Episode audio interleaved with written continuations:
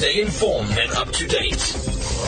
It's the Daily Maverick Show, Tuesdays, 1 to 2 p.m. on CliffCentral.com. Good afternoon. You're tuned into the Daily Maverick Show on Cliff Central. As usual, my name is Kingsley Kipuri and I'll be your host for the next hour. I just realized today it's the 10th of November, which means all the great plans we had for this year are pretty much not going to happen. So just, I think let it go. Okay. That's just my message to the country for No, today. nice to start the show on a positive note. That's note. it. As you can tell, my more optimistic counterpart. Greg Nichols. 2016 is your year. I think just let it go, man. I think we just start strong with some resolutions and we just, you know, start with a bang. I, I like that because that, that gives us almost two months just to plan resolutions for 2016. So Uh, that's what I'm saying. Hmm. All right, see, all on the same page. We're also joined in studio by our social media guru, Fatima Matiba. Welcome to the show. Hi, King.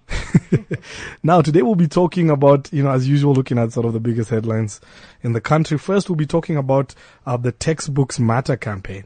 So, looking at a big case that's happening at the at the Bloemfontein court in about two weeks. Um, you'll remember the Limpopo textbook scandal from a few years ago, and that's that actually was not quite resolved as we thought. And was we'll be talking to some of the attorneys representing community members down in Limpopo. Um, to I'm uh, actually so- interested in that one because it seems, you know, we worked so much on this case back in 2012, 2013 about Yeah.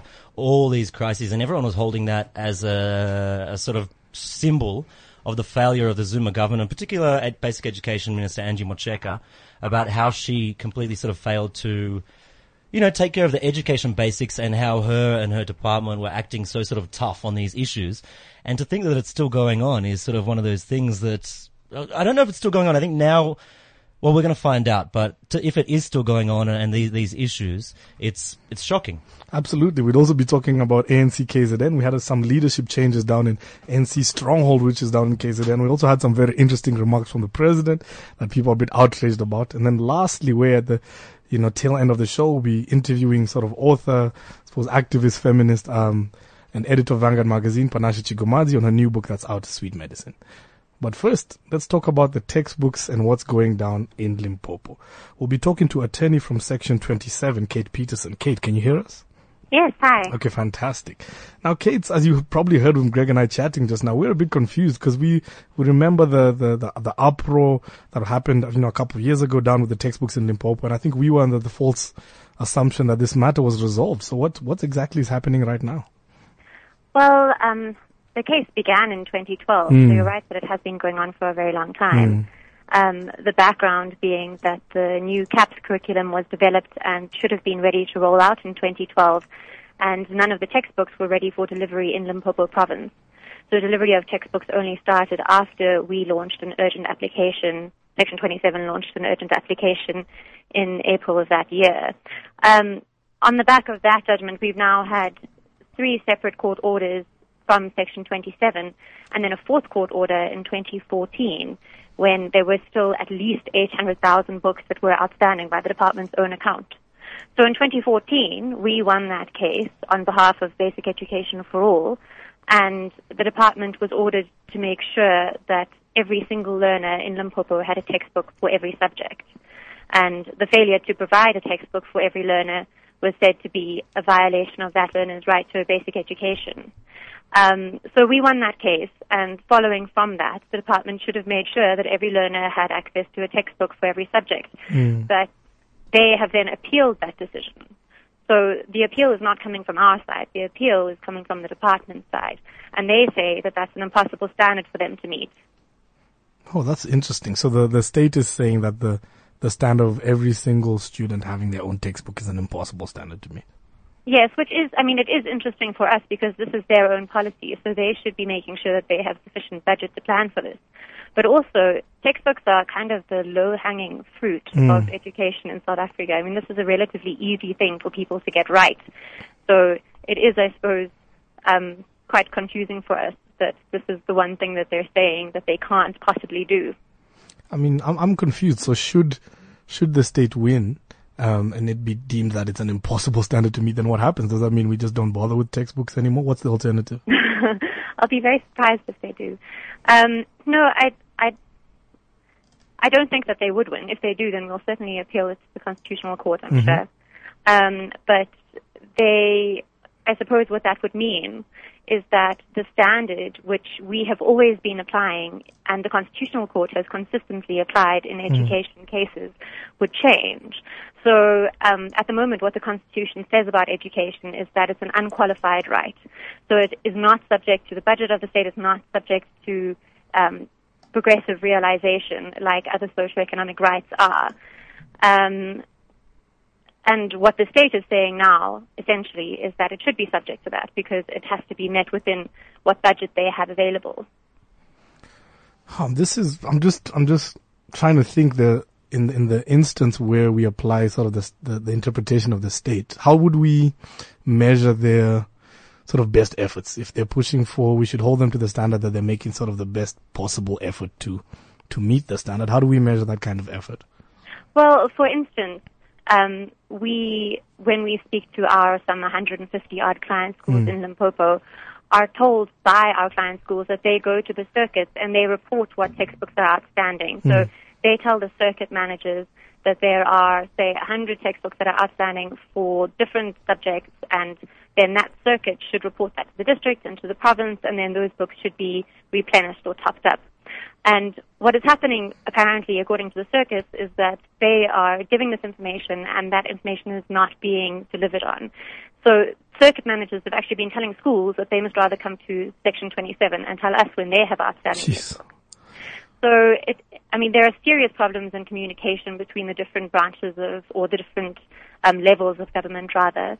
Um, but also, what we're seeing, um, excuse me, from the publisher's point of view, is that the the publishers are, in their opinion, significantly under ordering. So we've, we're seeing this now in Limpopo for next year, for 2016, and we're also seeing it, excuse me, in the Eastern Cape for 2016, um, that there aren't being top top-ups ordered as they should be. So the Eastern Cape is saying that all of the schools have all of the books that they need, so they don't really need to be ordering top-ups, which we are being told is, is not factually correct.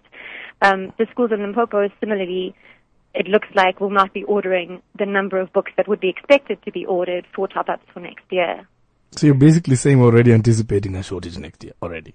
Well, in the Eastern Cape, certainly. Um, the last that we've heard, which is from a briefing by the National Department to the Portfolio Committee, after which we've spoken to publishers as well, is that books for Limpopo and for the Eastern Cape have not yet been ordered for next year. Um, we've also heard that there is a problem with the distribution agreement in the Eastern Cape, in that the Eastern Cape Department of Education seems to believe that the publishers will somehow be able to sort this out, and told them in the last few weeks that they need to quickly come up with a distribution agreement for next year. Um, so I think that there's there's a failure to recognize how many books are needed, and there's also a bit of untruth from the part of the department because they're not um, they're not ordering the number of books from the publishers that are needed, and they're saying it's because they're not needed. I mean, what do you think? That that just doesn't sound logical at all. So do you think it's a money thing? Maybe they can't afford to order all the books. Why would they just deliberately underorder? Well, the Eastern Cape is currently underspending of their budget, so it's very difficult to tell where their budget is going. Now, we know that there are serious problems with the division between personnel and non-personnel expenditure um, universally, but in particular in the Eastern Cape and in Limpopo. So that does mean that there's a strain put on their budget, but that's also something that the department needs to figure out with the unions. Um, and it's their duty to do so. So it's not enough to just say that they are, are bound to to pay 90% of their budget to personnel, and as a result of that, they can't improve infrastructure and they can't deliver textbooks. That's just not good enough. It's their duty to make sure that each child has a textbook and that each school is is not physically dangerous for learners to learn in. Kate, I mean, I'm painting quite a bleak picture. I mean, I'm really are curious. Sorry. sufficiently depressed? Oh, absolutely. This happens all the time, though. So it's quite, it's becoming sort of commonplace on the show. yeah, Um, to me too. I'm curious about the precedent this could set, where if we, if the government defines something as a right, such as basic education, and if we take the interpretation that they must meet that standard, do you think that could have sort of spillover in terms of precedent to other kinds of service provision that the government sort of declares as basic rights? Well, we certainly hope that it would have spillover, and it should have spillover to the right to basic education. Remember, the right to basic education is different from other rights. But at the moment, the precedent is already that the right is unqualified and that it's immediately realizable. So this is again challenging that to an extent. And hopefully the precedent will reaffirm what we already know about the right to basic education. Because remember, the formulation wasn't just randomly come up with. This is mm. something that was specifically designed in the Constitution to be immediately realizable because of how important the right to a basic education is. Um, so we certainly hope that it would mean that there would be, I suppose, um, more power behind demanding immediate realization of different aspects of the right to basic education. Okay, I hear you, Kate. Thank you so much for talking to us, and we'll keep watching the story. Okay, that's okay. a pleasure. Fantastic. If you're just tuning us, you're in the Daily Maverick Show on Cliff Central. Uh, we're talking about the, the Limpopo textbook scandal that broke out a few years ago and how that's culminated into a court case that's happening now between Section 27 and the Basic Education for All group who are who the government is appealing against as to whether the government has to provide a textbook for every single child. Um, you can tweet us on at DM shows You can also give us a call on 0861 555 Next, we'll be talking to Nomata Ndebele, also from Section 27, who's working quite closely with the community members who are coming together under the banner of basic education for all.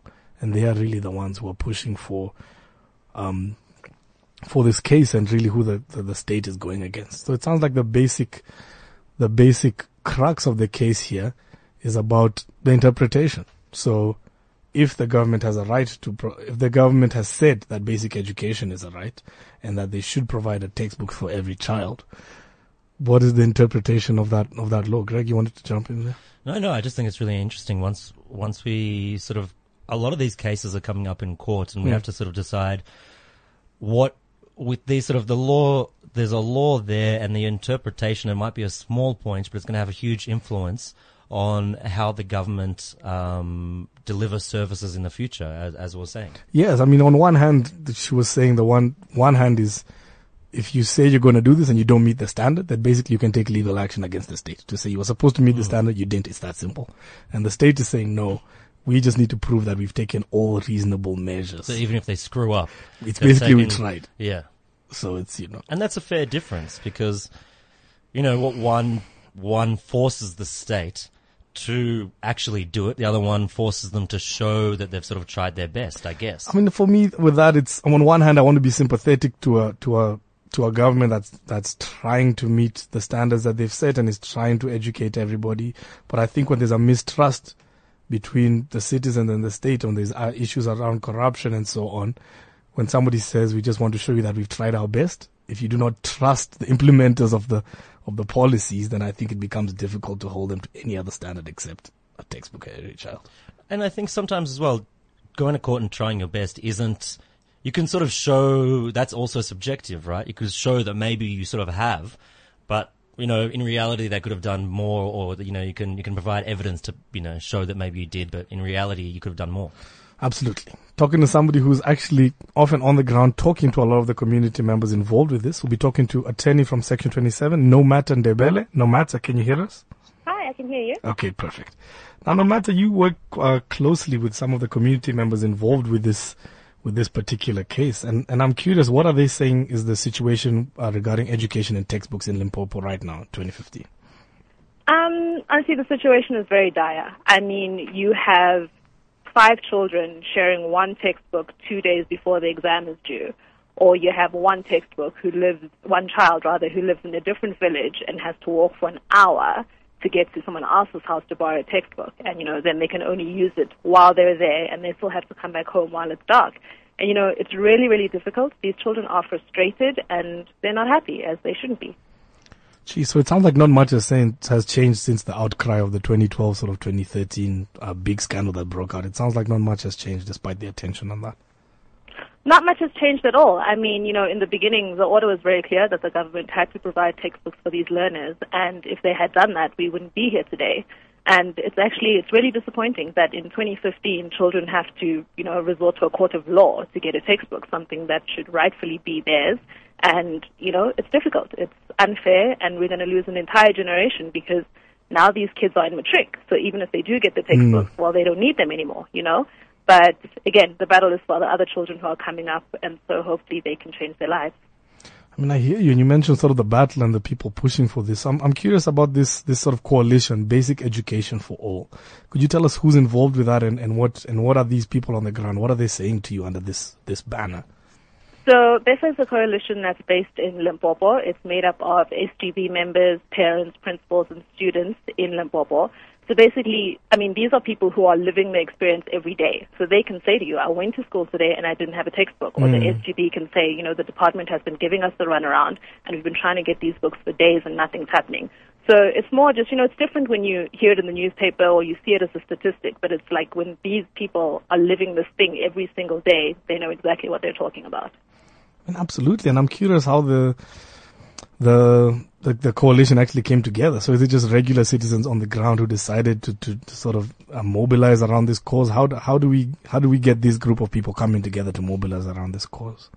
Definitely, you know, BEFA they all had a common goal. Mm. Everyone was seeing that the schools in the area are not working, and you know that sometimes you know if you try and do something on your own, there's not mm. much you can do. But in there's strength in numbers, and people came together and decided that they were going to all get together from the various districts and, you know, various villages in Limpopo get together and say, we are representing everybody else who would not like ordinarily not be able to represent themselves and we're going to do it as a unit to make sure that people know what's happening. I mean, that's incredible. I wish we could get people mobilizing around different causes around the country. I think that I would, that's, that would really be a great, if we could replicate this kind of community activism, I think that would, you know, go a long way in different underserved communities around the country. What do you think about that?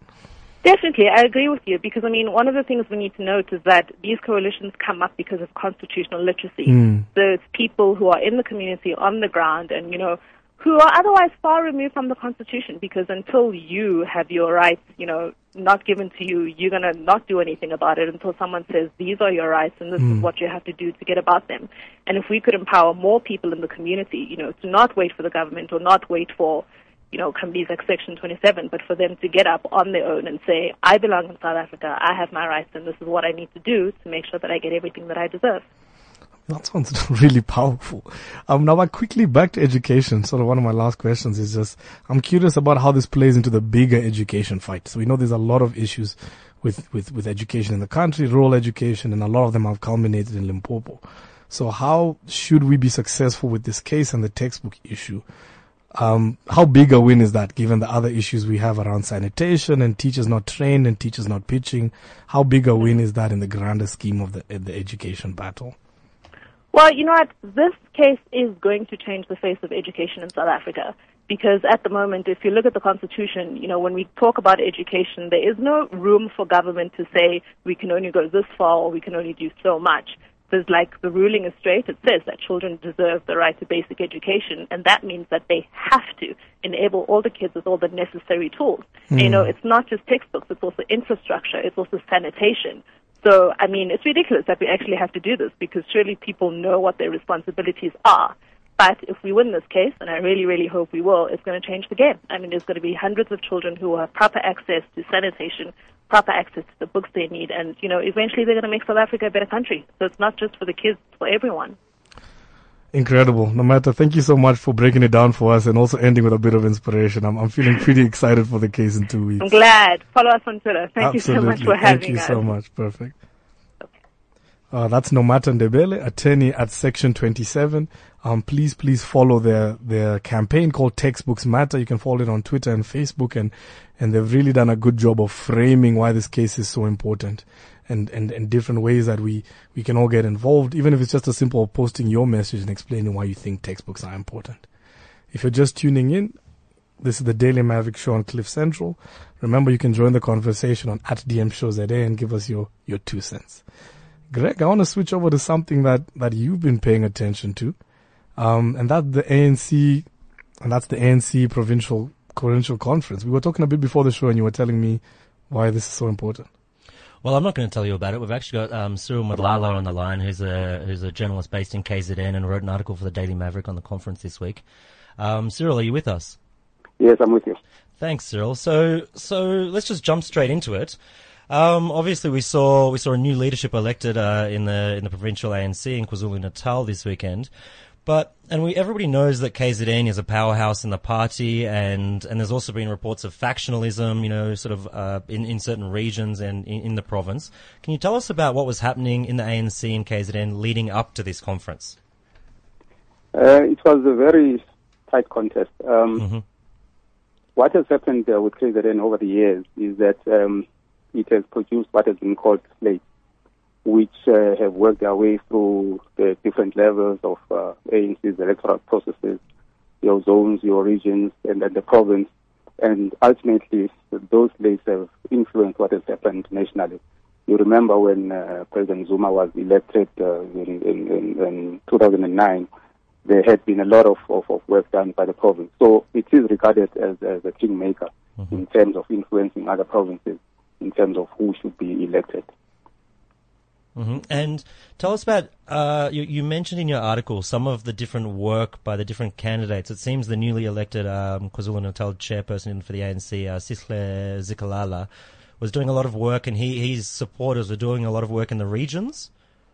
Yes, exactly. In fact, uh, uh, Zikalala has a very long history uh, mm. of mobilizing for the ANC. You recall that he was also, he had a very important uh, position nationally as secretary of the ANC Youth League uh, during the days of Fikile Mbalula. Mm-hmm. So he has a lot of experience uh, in terms of mobilizing at grassroots uh, uh level. And he has been uh, secretary in the province, um, not just to, to the outgoing uh, chairperson, but he was also secretary when Zweli Mkhize was chairman here. Mm-hmm. in a sense, he has earned his stripes after being secretary. The only logical position he could ascend to would be the, the chairmanship of the province.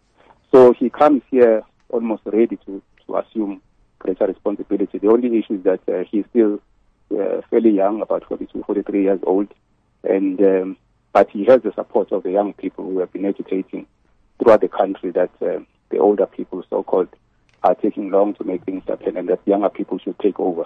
Mm-hmm. So the feeling in the province has been that uh, it is their turn now to, to, to run the province, and that's the incumbent premier or the former chairperson was taking long to implement uh, different programs that they wanted to have implemented. Mm-hmm.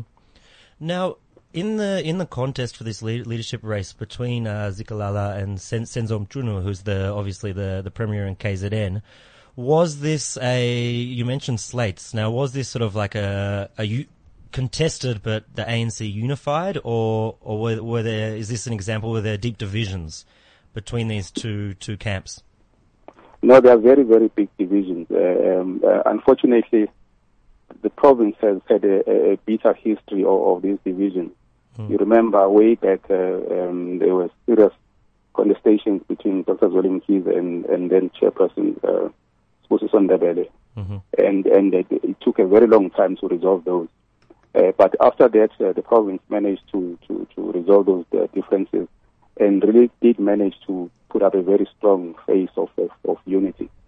Mm. Uh, but that has definitely crumbled now, and uh, we're going to go back to the old days, the, the, the, way I see it.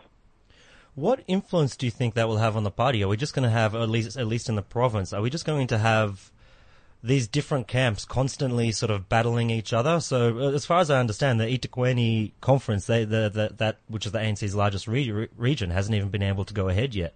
Are we going to continue to see these constant sort of fights? They're playing them out, playing themselves in out. In fact, uh, Ethekwini is not just uh, uh, KZN's biggest region; it is the biggest in the, in, in the country, mm. and it has a major influence uh, in terms of what happens nationally because it sends the largest delegation, largest number of delegates to, to even to the national conferences. Mm. Now that has taken a long time to happen. In fact, we went to the provincial conference even before the regional conference of Ethekwini had happened because more than four times. They have not been able to meet because of the contestations. People have been disputing the, uh, the, the, the, the, results from the different branch meetings. Mm-hmm. And those branch meetings were very important because they determined who represented, who were delegates uh, to the conference, to the uh, conference over the weekend. Now, since that has not been resolved, in fact, it was a two-way tussle between the supporters of uh, and the supporters of uh. Now, I think the dice is, is, is, in favor of Zikalala now that he has won at, at provincial level. But that conference has yet to happen. But I suspect that uh, with the turn of events over the weekend, Zikalala's people will have a very strong uh, chance to, to actually take over. Now, if that happens, that would be a very strong voice, not just for the province, but also in terms of influencing what happens nationally in 2017. Hmm. And I've seen different predictions. You know, some of the weekends or the Sunday papers and things like that. There were a lot of what they reported about was, uh, you know, as often people do in sort of ANC politics, we often just take it larger and say, "Oh, what's what's going to happen now with the next uh, ANC national leadership race?" Some people are saying this uh, this is a win for uh, Nkosazana Dlamini Zuma's potential run for the ANC leadership. Is that true, or is this too early to tell how it's going to play out on the national level?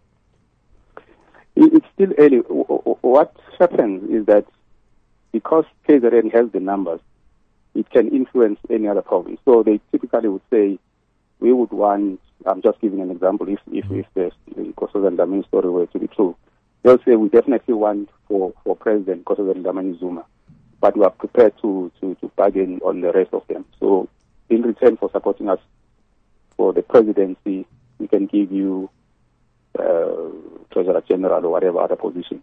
Mm-hmm. Now that's that's their very strong bargaining chip. Now, if they decided that they wanted Nkosazana uh, Zuma to be president, that would have a very uh, major bearing on what then happens nationally because everybody else would need to adapt their strategies around whatever KZN would, would prefer. So that's where the significance of Zikalala's majority uh, in the province comes in because it was known that uh, the um, people were not really in favor of, of that scenario, uh, more inclined towards Deputy President uh, Ramaphosa taking mm-hmm. over from Mr. Zuma after after the next election. Mm-hmm. And within the province, uh, Zikalala and the new leadership who are more favoured by the youth, could this sort of herald some sort of either uh, an arrest to the like a, a, halt to the fall in membership in in ANC in KwaZulu Natal, and could it also lead to any sort of new sort of youth policies within the province, uh, some, some more pro youth policies? One thing I can tell you is that they are very energetic. They are really full of energy, mm-hmm. and as I indicated earlier, Zikalala is is a very good mobilizer, and and and in fact that's why there are suggestions that they would use whatever means to get the necessary numbers to, to, to, to succeed. And largely, you know, the success of KZN in terms of growing its membership was was was through uh, Zikalala's work. Mm-hmm. The, the feeling is that when when when when Mchunu was in charge, he wasn't as as, as as as full of energy, and and indirectly it was under his leadership that mm-hmm. we've seen uh, this decline in, in, membership in, in KZN as well. Sorry, so so, sorry, Cyril, we're, we're going to have to cut you off in a second, so we're, we're running out of time. But just one quick question: where where does this leave uh, Premier? Mm, is he is he going to be able to hang around? He's in a very difficult position at the moment. Very very difficult position. Uh, the fact that he's now not even been elected onto the uh, provincial executive council um, uh, committee is going to be very difficult for him to just run the province when the majority of his own MECs in the current uh, um, cabinet executive uh, council are not even members of the PEC. And if his own chairperson is, is, is running the province, he'll be calling him, him in all the time to say, we want X, Y to happen. Mm-hmm. I think he won't survive until uh, 2019. Okay, thank you, Cyril. That's all we have time for today. Thank you so much for joining us. That's Cyril Madlala, journalist and writer based in KwaZulu Natal. Okay, perfect. Just we're to go into a very quick break and then switch over to our interview with Panashe Chigumadzi. See you right now. Stay informed and up to date. It's the Daily Maverick Show, Tuesdays, 1 to 2 p.m. on CliffCentral.com.